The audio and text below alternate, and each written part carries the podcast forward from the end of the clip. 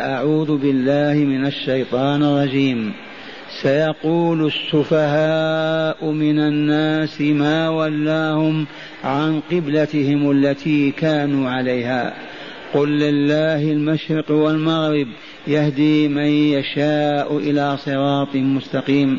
وكذلك جعلناكم أمة وسطا لتكونوا شهداء على الناس ويكون الرسول عليكم شهيدا.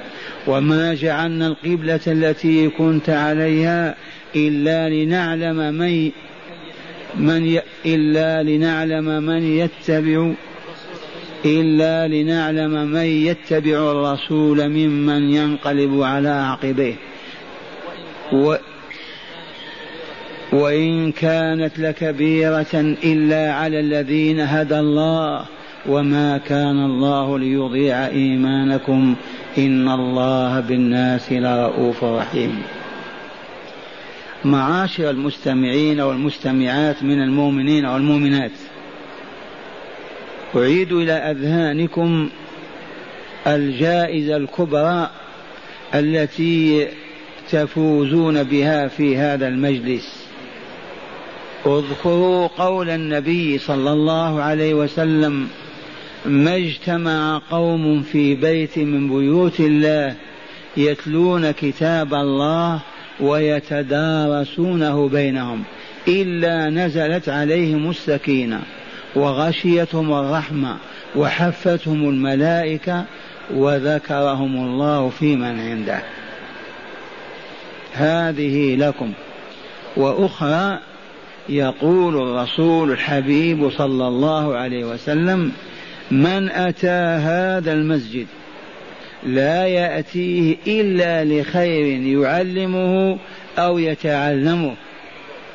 إلا كان كالمجاهد في سبيل الله. وثالثة هي أن المرأة إذا صلى في المسجد وجلس ينتظر الصلاة الأخرى كانتظارنا هذا لصلاة العشاء. الملائكة تصلي عليه. اللهم اغفر له اللهم ارحمه اللهم اغفر له اللهم ارحمه. ما لم يحدث أي ينتقض وضوء إلى صلاة العشاء. لو أردت أن تستخدم ملكا واحدا يصلي عليك ساعة ونصف. بكم؟ كم تعطيه؟ ما تستطيع. وها أنت بفضل الله ملائكة تحف بالحلقة وتصلي علينا وتدعو لنا. غفل عن هذا المؤمنون وجهلوه. فهجروا بيوت الله وملأوا بيوت الباطل. وحرموا هذا الهدى. وويل للذين كانوا سبب هذه الفرقة. وهذا البعد عن دين الله وبيوت الله. والآن مع هاتين الآيتين الكريمتين يقول الجبار جل جلاله وعظم سلطانه سيقول السفهاء من الناس. أعطيكم خلاصة لهذه الأحداث وبها تفهمون عن الله مراده من هاتين الآيتين. اعلموا. أن القبلة حيث نستقبل مكانا يصبح قبالتنا قبلتنا أمامنا. لما فرض الله عز وجل على نبينا وعلينا معه الصلوات الخمس. هذا الفرض تم في الملكوت الأعلى. الصلوات الخمس فرضت على رسول الله صلى الله عليه وسلم وأمته في الملكوت الأعلى أي فوق دار السلام. إذ تمت له رحلة من الأرض إلى السماء ووصل إلى مكان تأخر جبريل وراء تقدم جبريل وهو الدليل فقال ما منا إلا له مقام معلوم. وتقدم الرسول وحده. وناجاه ربه وكلمه وفرض عليه وعلى أمته الصلوات الخمس. متى هذا كان في السنة العاشرة من البعثة؟ سنة أولى ثانية ثالثة رابعة عشر سنين في السنة العاشرة عرج بالرسول إلى السماء وفرضت عليه الصلوات الخمس فنزل. وصلى به جبريل عليه السلام علم جبريل الرسول كيف يصلي وعلمه أوقات الصلوات الخمس. حول الكعبة جبريل يصلي والرسول وراءه فعلمه الصلاة وأوقاتها. هنا كان النبي صلى الله عليه وسلم يصلي إلى الكعبة وهو فيما يبدو ما بين الركنين اليماني والركن ركن الحجر الاسود فتصبح البيت أمامه والشام شماله. فكان يصلي فصلى ثلاث سنوات. فلما هاجر إلى المدينة هذه المباركة بعد وقعة أحد أو قبلها وقعة بدر تحولت القبلة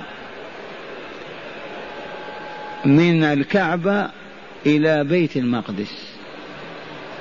لما نزل بالمدينة أستغفر الله أخطأت. لما هاجر إلى المدينة استقبل بيت المقدس. فصلى هو والمؤمنون والمؤمنات قرابة السبع عشر شهرا. وهم يستقبلون بيت المقدس. استقبلوا بيت المقدس. وكان النبي صلى الله عليه وسلم يتطلع إلى تحويل القبلة إلى الكعبة. كان يود يرغب. كما سيأتي بيان ذلك في قول الله تعالى قد نرى تقلب وجهك في السماء فلنولينك قبلة ترضاها. فول وجهك شطر المسجد الحرام. واليهود فرحوا وطربوا لأن الرسول يستقبل قبلتهم. وكانوا بالمدينة يكونون ثلاثة أرباعها. إذا فلما تطلع إلى أن يستقبل الكعبة بيت الله إذا أنزل الله تعالى هذه هاتين الآيتين وهو إخبار بما سيكون سيقول السفهاء والسفهاء جمع سفيه ضده الرشيد. والمراد من السفهاء هنا اليهود والمنافقون. وضعفة الإيمان ممن لم يتمكن الإيمان من نفوسهم. سيقولون عندما تتحول القبلة يقولون كذا وكذا. أخبر تعالى بهذا قبل حدوثه حتى لا يحصل للرسول المؤمنين اضطراب وتألم مما يسمعون من المنافقين واليهود والمشركين. سيقول السفهاء من الناس ما ولاهم عن قبلتهم التي كانوا عليها. القبلة التي كانوا عليها هي التي بيت المقدس. ولما نزلت الآية وحيث ما كنتم فولوا وجوهكم شطره قيل هذه الآية آية التحول نزلت في مسجد بني سلمة الذي يعرف الآن بمسجد القبلتين وهو جائز أنه دعي لطعام عند أحد المؤمنين هناك فجاءت صلاة الظهر فخرج وصلى بهم ركعتين ثم أعلم بتحويل القبلة فاستداروا كما هم عليه إلى الكعبة النساء والرجال.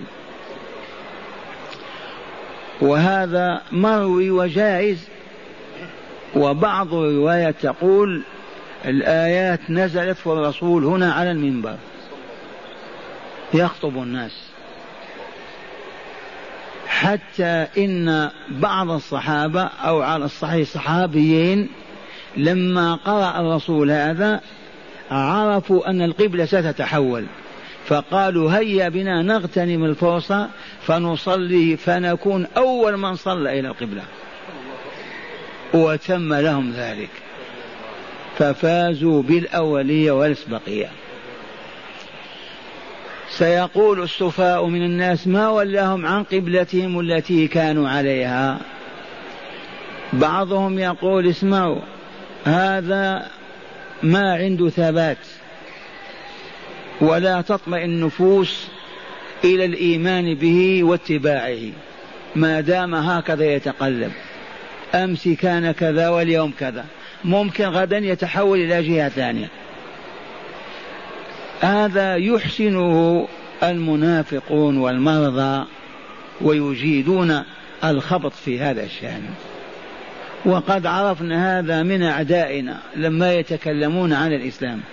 يشوهون ويقبحون ويقولون ما يقولون. هذا شأنهم إلى اليوم. اذا فهذه الأقاويل زلزلت أقدام المؤمنين واضطرب الناس. هم يحسنون كيف يعيبون. كيف بالأمس يستقبل بيت المقدس والآن يتحول؟ ما سبب هذا التحول؟ عدم رأي عدم بصيرة. ما هناك رشد؟ هذا من الجائز أن يترك القبلة بالمرة. والعياذ بالله. هذا الذي أخبر به تعالى قبل أن يكون وكان كما أخبر. سيقول السفهاء من الناس ما ولاهم عن قبلتهم التي كانوا عليها. فالجواب من الله عز وجل قل يا رسولنا والمبلغ عنا قل لهؤلاء لله المشرق والمغرب. المشرق لله والمغرب لله. إن شاء حولنا إلى شمال إلى جنوب. والمشرق والمغرب عبارة عن الكرة الأرضية. قل لله المشرق والمغرب يهدي من يشاء إلى صراط مستقيم. وبهذا قطع ألسنتهم وهدأ من روع واضطراب المؤمنين. ألسنا بالمؤمنين؟ بلى. أليس الله بالعليم الحكيم؟ بلى. يهدي من يشاء؟ نعم.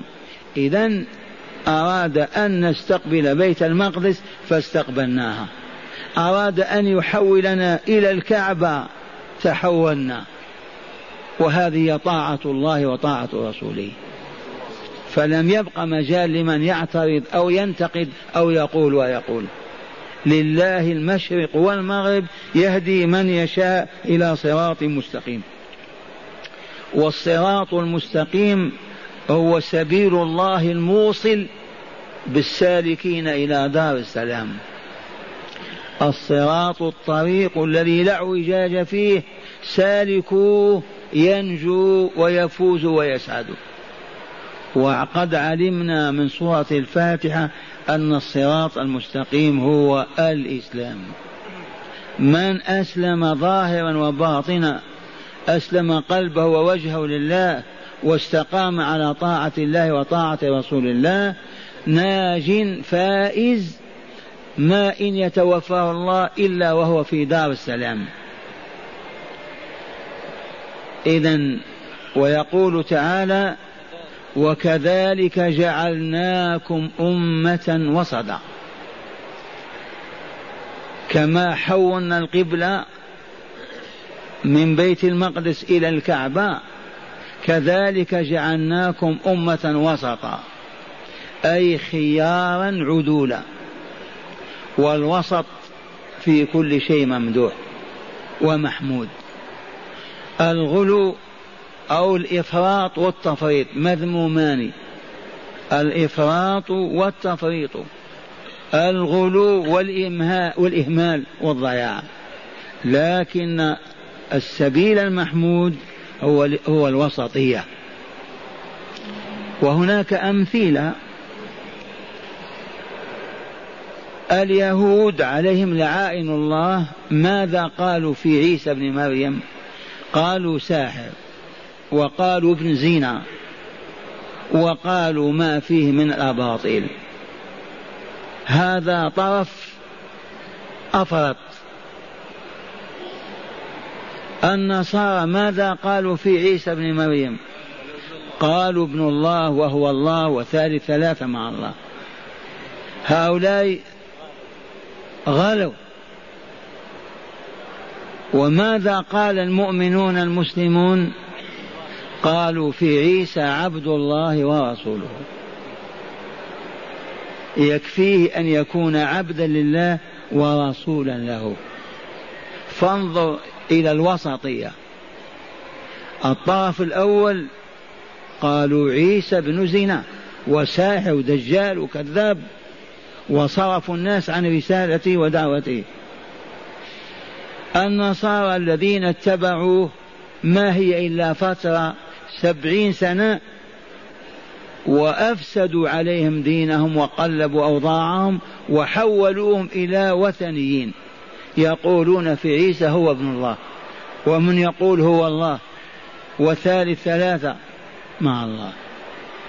فأمة الإسلام أمة محمد صلى الله عليه وسلم قالوا في عيسى ما قال الله فيه عبد الله ورسوله.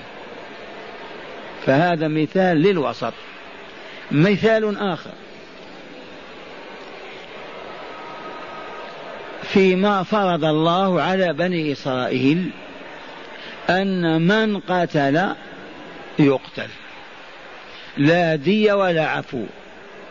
قتل لا بد وأن يقتل.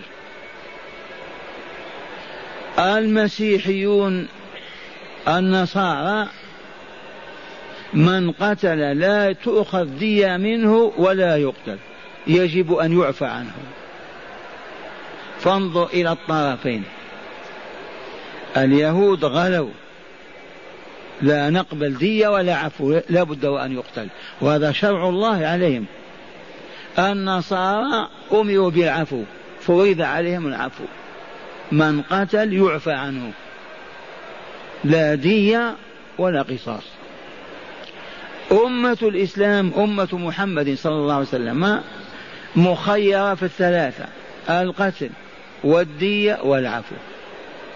إذا طالب أولياء القتيل بالقتل قدم لهم القاتل وقتل قصاصا.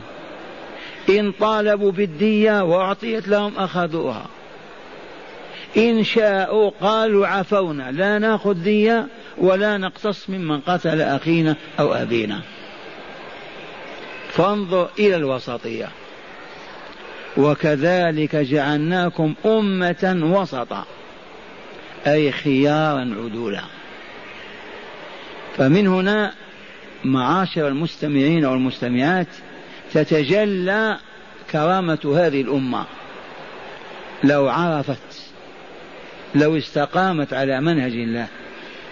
لأن العدل عندنا لأن العدل بيننا وعندنا هو ذاك الذي يجتنب كبائر الذنوب والآثام. العدل بيننا من لا يغشى كبائر الذنوب ولم يأتي الآثام. وليس معنى هذا أنه معصوم لا محفوظ بحفظ الله. فإن زلت قدمه في يوم الأيام وارتكب كبيرة وتاب توبة نصوحا عاد إليه نوره وكماله الأول. وما زال عدلا.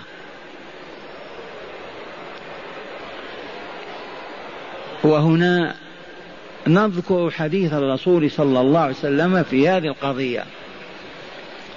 صح عنه صلى الله عليه وسلم أن جنازة مر بها حاملوها فتكلم من تكلم وقال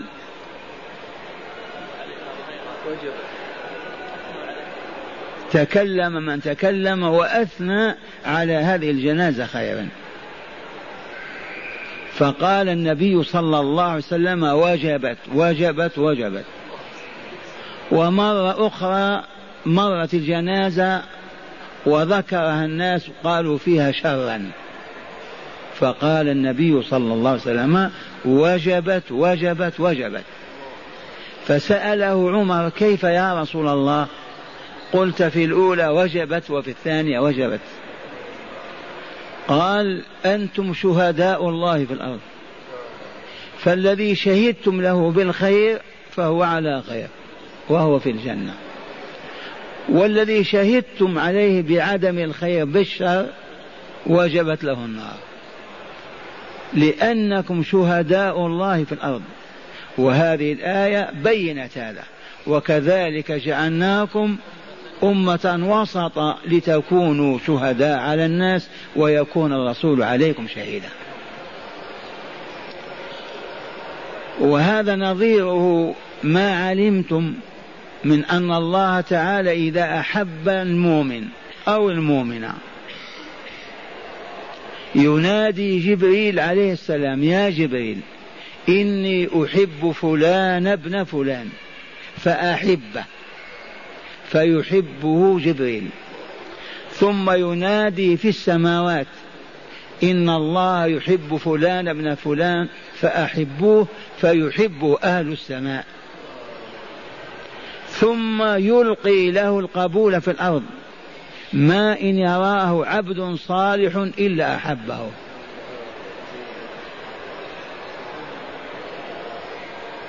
إذا بيننا من هم محبوبون؟ ومن الناس من لا يحبهم بل لا يشهد لهم بخير. فهل غير العادل تقبل شهادته؟ ما تقبل. الآن بالمحاكم إذا استدعى الأمر شاهد أو شاهدين لا بد وأن يكون عدولا. وإلا ما يعطي القاضي حكما بمجرد شهادة. لا بد من شهادة عدل. فمن هنا نقول إذا شهد المؤمنون الصالحون لعبد مؤمن فقولوا وجبت وجبت له الجنة. ومن شهد أولئك الصالحون المؤمنون الأتقياء على شخص بالشر قولوا وجبت له النار. أما الذين ليسوا بعدول فلا فلا فشهادتهم لا تقبل ولا يعول عليها.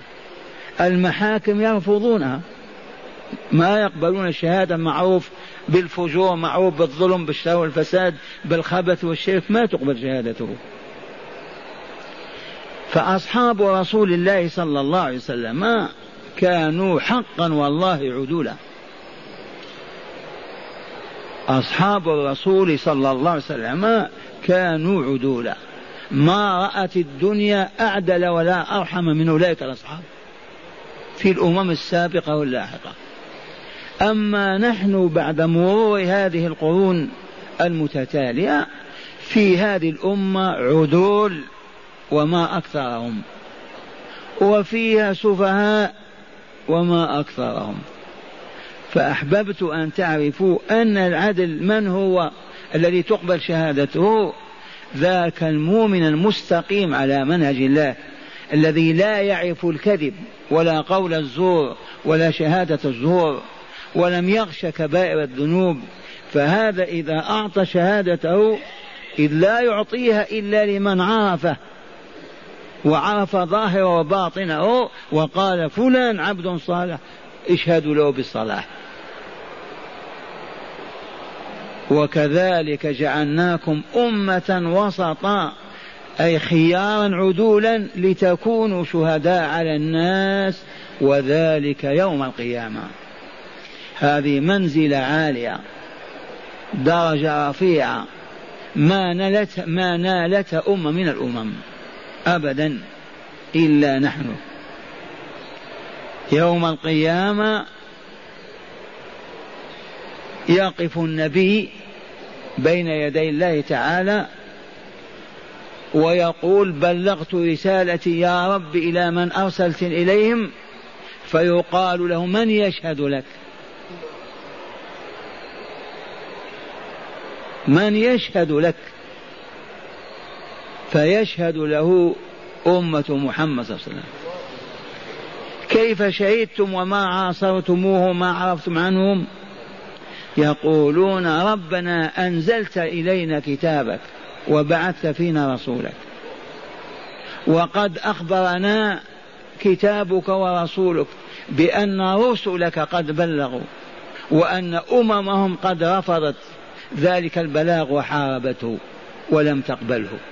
فشهدنا بشهادة كتابك ورسولك. فتقبل شهادتهم على الأمم التي سبقت. لتكونوا شهداء على الناس أي هيأكم لهذا الكمال الذي أنتم عليه أيها المؤمنون العدول. تلك الاستقامة على منهج الحق والعدل. ذلك الصفاء الروحي والطهارة النفسية. أهلتكم لأن تكونوا شهداء على الناس يوم القيامة. والرسول يكون شهيدا عليكم. الرسول يشهد علينا. كيف يشهد علينا؟ بلغنا أن أعمالنا تعرض عليه. إذ الأعمال تعرض على الله يوم الخميس. فكان النبي صلى الله عليه وسلم يصوم. يوم الاثنين ويوم الخميس. فسئل لما اخترت اليومين؟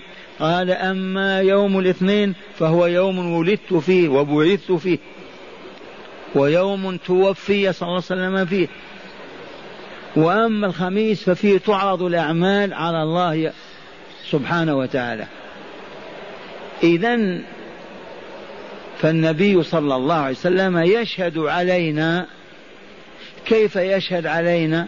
يشهد على أنه بلغنا قضى ثلاثة وعشرين سنة ويبلغ هذه الدعوة وحملها رجاله وأصحابه ونشروها في الشرق والغرب إذا فالرسول يشهد على هذه الأمة بأنه بلغها ما أمر بإبلاغه ووصل بما أمر أن يصل به إليها. ونذكر أن شهادة النبي صلى الله عليه وسلم فيها درجة عالية ومستوى راقي. كون محمد صلى الله عليه وسلم يشهد على هذه الأمة وهو الذي يقول لما نزلت سورة والضحى وفيها قول الله عز وجل ولسوف يعطيك ربك فترضى وعد صادق. قال كيف أرضى كيف أرضى وواحد من أمتي في النار. فلهذا أهل لا إله إلا الله محمد رسول الله أي الموحدون لله عز وجل في ربوبيته وألوهيته وأسماء وصفاته لم يعرفوا له شريكا في قلوبهم ولا في حياتهم. هؤلاء من ارتكب منهم كبيرة فزج به في عالم الشقاء في النار بشروا أنه لا يخلد فيها لأنه تابع لمحمد صلى الله عليه وسلم. كيف أرضى وواحد من أمتي في جهنم. فهذه الشفاعة التي يخرج بها الموحدون من النار. أما الذين ماتوا على الشرك والعياذ بالله تعالى والكفر فكونهم من أمة محمد نسبا لا قيمة لهذا النسب. وقد عرفتم أن للرسول شفاعات منها أنه يشفع لمن دخل النار من أهل التوحيد ويخرج منها. بعض المفسرين يقولون في قول الله تعالى ويكون الرسول شهيدا عليكم يقولون لكم ولا حاجة إلى هذا. ما دام أخبر تعالى بقوله وتكون الشهداء على الناس ويكون الرسول عليكم شهيدا. لا معنى أن نقول ويكون الرسول لنا شهيدا. كأننا نرد على الله عز وجل. هذا اللفظ موجود في التفاسير لكن الحقيقة ما أخبر الله تعالى به يشهد رسول الله على أمته أنه بلغها. وأمم ما آمنت به صلى الله عليه وسلم هذه المعاصرة لنا. إذا الرسالات ختمت برسالته والنبوات ختمت بنبوته فما بعده ابن رسول ولا نبي. إذا فالبشرية كلها الرسول شاهد عليها. فلهذا لا نحتاج إلى أن نقول لكم بمعنى عليكم. فهذه الأمم من اليهود والنصارى والصابئة والبوذا والمشركين من عهده صلى الله عليه وسلم من هو نبيهم؟ من هو رسولهم؟ هو محمد صلى الله عليه وسلم. لقوله تعالى قل يا أيها الناس إني رسول الله إليكم جميعا. فهو يشهد على أنه بلغ اليهود والنصارى والمجوس والصابئة والمشركين. لا يشهد لهم بل عليهم. أما العدول الخيار فهم يشهدون لغيرهم وعلى غيرهم. هذه كمالات هذه الأمة ومع الأسف خانوها وغشوها وخدعوها وأبعدوها عن كل سبيل لنجاتها وسعادتها. فحسبنا الله ونعم الوكيل. إذا ثم يقول تعالى وما جعلنا القبلة التي كنت عليها ما هي القبلة التي كان عليها رسول الله صلى الله عليه وسلم؟ هي إلى بيت المقدس. سبعة عشر شهرا عام ونصف سنة وهو يستقبل بيت المقدس.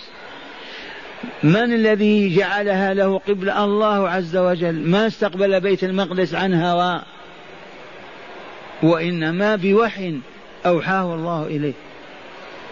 أو إلهام ألهمه الله. فألهمه باستقبال بيت المقدس.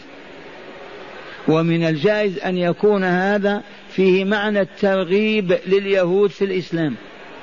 ما دام قد استقبل قبلتنا إذا ما هناك فارق بيننا وبينه فلندخل في هذا الدين. قد يكون هذا من باب هداية الله لو قبلوا واهتدوا. وما جعلنا القبلة التي كنت عليها إلا لنعلم من يتبع الرسول ممن ينقلب على عقبيه. أي قضية اختبار وامتحان. وقد مر بنا أمس ألف لام ميم أحسب الناس أن يتركوا أن يقولوا آمنا وهم لا يفتنون. هذا الحسبان باطل لا بد من الافتتان. لا بد من الامتحان لا بد من الاختبار حتى يصفو النبع وتطيب النفس. فانظر ماذا حدث في تحويل هذه القبلة. والله الذي حولها هو الآمر والمشرع. لعلة ماذا؟ للامتحان والاختبار. إذ قال تعالى وما جعلنا القبلة التي كنت عليها إلا لنعلم من يتبع الرسول ممن ينقلب على عقبه وبالفعل المنافقون أصيبوا بمرض صاحوا وضجوا وضعاف الإيمان كذلك انتكسوا. لأن الكلام ما نستطيع أن نقوله نحن. قالوا ما قالوا وتعرفون البشر. في مجالس في بيوتهم. انظر ماذا حدث كيف تحولت القبلة. بالأمس كان هنا واليوم هنا وغدا يكون في جهة ثانية. فاضطرب الناس وثبت أهل الإيمان واليقين. وزادهم الله ثباتا ويقينا. والضعاف المهزولين انتكسوا منهم من يرتد والعياذ بالله. إلا لنعلم من يتبع الرسول ممن ينقلب على عقبيه. ثم قال تعالى وإن كانت لكبيرة. الله الأكبر قال كبيرة. نعم. هذه الفتن التي إذا لم يثبت العبد فيها يتمزق ويسقط. كبيرة نحن الآن ما نشعر بكبرها وعظمتها. لكن والقرآن ينزل والناس يتطلعون يوميا إلى التشريع ثم يشاهدون الرسول قد تحول فجأة من قبلة إلى قبلة كيف نفعل؟ لأن جيرانهم ومن معهم في الشوارع في البيوت كذا انظروا كيف بالأمس كنتم كذا واليوم كذا. غدا إذا تصبح لكم قبلة أخرى. أين الثبات؟ وأين الصدق؟ وأين وأين؟ فتضطرب نفوس الناس. وهذه التي تعرف الآن بالطابور الخامس الغرب يستعمله وخاصة اليهود بأبشع صورة. وإن كانت لكبيرة تلك التحويلة من جهة إلى جهة كبيرة إلا على الذين هدى الله. الذين هداهم الله لحبه وطاعته والإيمان بلقائه والاستقامة على منهجه هؤلاء ما تزعزعوا ولا تحركوا ولا تألموا أبدا. ربنا إن شاء حولنا يوميا إلى جهة. أليس ربنا ونحن مأمورون بطاعته؟ يمتحننا كل شهر يحولنا إلى جهة نتحول.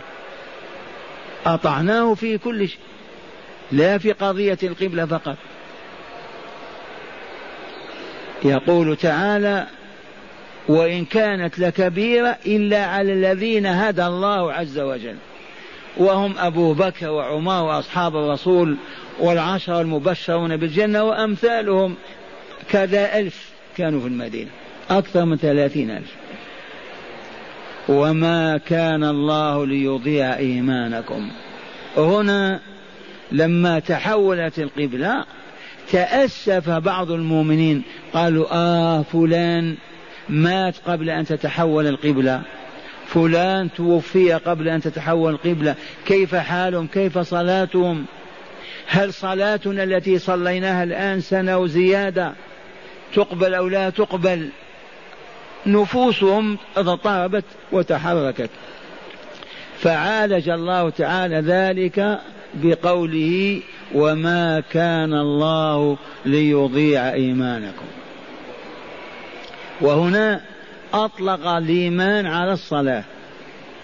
ونعم الصلاة هي الإيمان. ولهذا من لم يصلي كافر ما هو بمؤمن؟ ولهذا الأمة مجمعة على أن من ترك الصلاة يقتل. لما لا حق له في الحياة. ما دام عرف عرف ربه وخالقه ودخل في رحمة الله وأسلم قلبه ووجهه لله ثم انتكس ورجع إلى الوراء وأبى أن يصلي. يستتاب ثلاث أيام وإلا يعدم. إذا فهذه الصلاة هي الإيمان بهذه الآية الكريمة.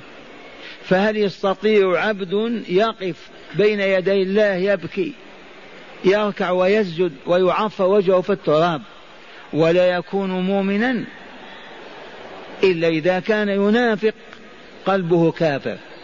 أما عبد يقيم الصلاة ويسجد بين يدي الله وفي اليوم خمس مرات كيف لا يكون مؤمنا؟ فلهذا أطلق على الصلاة بهيكلها الإيمان بهذه الآية الكريمة. وما كان الله ليضيع إيمانكم. إذا فالذين ماتوا وهم يستقبلون بيت المقدس قبل تحويل القبلة صلاتهم مقبولة صحيحة سليمة لا تشكوا فيها. وصلاتكم أنتم أيضا يا من ما زلتم وتحولتم الليلة إلى الكعبة. صلاتكم في العام الماضي والأشهر مقبولة. ويكفي أن يقول الله تعالى لهم وما كان الله ليضيع إيمانكم أي صلاتكم. أعيد فأقول الصلاة إيمان. الله سماها إيمان. تارك الصلاة لا إيمان له.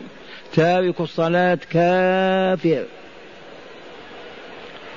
وأحاديث الرسول القاضي بهذا معلومة. العهد الذي بيننا وبينهم فمن تركها فقد كفر. إن الله بالناس لرؤوف رحيم. الحمد لله. الرأفة والرحمة. الرأفة أعظم من الرحمة. ومولانا وسيدنا وربنا تعالى رؤوف رحيم. ليس بالمؤمنين فقط قال بالناس. إن الله بالناس لرؤوف رحيم. ومن أراد أن يشاهد الرأفة والرحمة الإلهية في الخلق يكفرون به ويحاربون دينه وأولياءه ومع هذا يمطر أرضهم ويسقيهم ويرزقهم ويأكلون ويشربون. لو كان غير الله من عصاه وتمرد عليه وكفر به يهلكه. يمنع عنه الطعام والشراب حتى يهلك. فسبحان الله ما أعظم رحمة الله ورافته إن الله بالناس كل الناس لرؤوف رحيم. إلا أن أولياءه هم أولى برحمته ورأفته بخلاف أعدائه إلا أن رحمة الله واسعة. وهذا رسول الله صلى الله عليه وسلم يقول قد قسم الله تعالى الرحمة إلى مئة قسمة جزأ الرحمة إلى مئة جزء. فاحتفظ أو ادخر لأوليائه تسعا وتسعين قسمة في الجنة. وقسمة واحدة الخليقة كلها تتراحم بها. حتى إن الفرس لا ترفع حافرها مخافة أن تطأ مهرها أو فلوها. وهذه الظواهر تشاهدها في الحيوان أكثر. الأم من بني آدم الحمل في بطنها. ما إن تأتي ساعة الطلق والوضع والولادة حتى يتحول دمها الأحمر القاني إلى لبن أبيض خالص ناصع. حتى يرضع هذا الطفل هذا الجنين هذا اللبن. اللبن هذا كان دما خالصا. فانظر تلك الرحمة الإلهية التي أودعت في الأمهات كيف تتحول إلى لبن. انظر فقط إلى العصفور كيف يزق أفراقه. انظر إلى الدجاجة كيف تزق أفراقها وكيف تطعمهم. انظر إلى العنز كيف تصنع مع جدها تميل له وتنزل حتى تكاد تقع على الأرض. وتناغيه بصوت خاص. عندنا القاموس الذي يحفظ كل ما يسمع. ما ما بعد شيء. معاشر المستمعين والمستمعات من المؤمنين والمؤمنات. إن الله قسم الرحمة إلى مئة قسمة. ادخر لنا أيها المؤمنون والمؤمنات تسعة وتسعين جزء. وجزء واحد الخليقة كلها تتراحم به. إذا حقا إن الله رؤوف رحيم. إن الله بالناس لرؤوف رحيم. ثم قال تعالى قد نرى تقلب وجهك في السماء فلنولينك قبلة ترضاها. الآن بدأ تحويل القبلة. فذاك الذي تقدم من أجل أن لا يحصل ارتباك واضطراب بين المؤمنين. ومع هذا حصل ما حصل. قد نرى تقلب وجهك في السماء. كان الرسول صلى الله عليه وسلم يرغب في أن يستقبل الكعبة. ويود ذلك. فكان ينتظر الوحي متى ينزل. الوحي ينزل من السماء. فكان يرفع رأسه انتظارا لجبريل متى ينزل. والله عز وجل به عليم. فأخبره بما كان عليه. قد نرى تقلب وجهك في السماء فلنولينك قبلة ترضاها. هذا وعد الله. فلنولينك قبلة ترضاها. إذا فولي وجهك شطر المسجد الحرام. وحيث ما كنتم أيها المؤمنون فولوا وجوهكم شطره هنا إذا كان أحدنا في المسجد الحرام لا تصح صلاته إلا إلى القبلة سواء كان شاما شاما أو غربا أو جنوبا. وإن كان خارج المسجد لا تصح صلاته إلا إذا اتجه نحو القبلة لقربها. فمن بعد في الآفاق فيكفيه أن يتجه إلى النحو الذي يرى أنه القبلة. لأن عين القبلة غير ظاهر ما يراه أحد في الآفاق البعيدة. فيكفي الاتجاه. أهل المغرب يصلون إلى المشرق. مكة شرقهم. الشمال إلى ما فوق سيبيريا. يتجهون جنوبا لأن القبلة تعتبر جنوبا. أهل المشرق الآن في الرياض قبلتنا المغرب نتجه إلى غروب الشمس.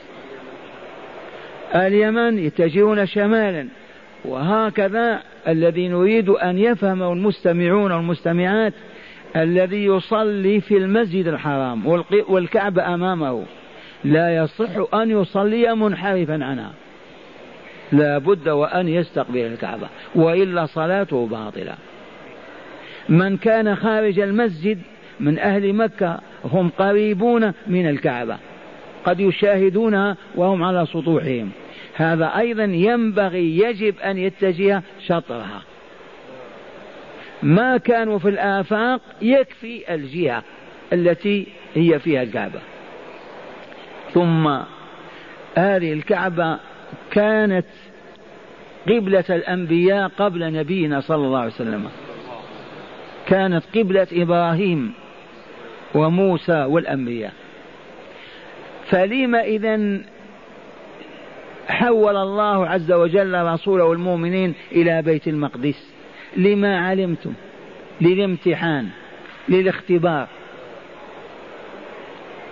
فلهذا كان ذلك التحول من أجل امتحان المؤمنين واختبارهم ليبقى المؤمن الصادق وينهزم المؤمن الكاذب كالمنافقين واليهود.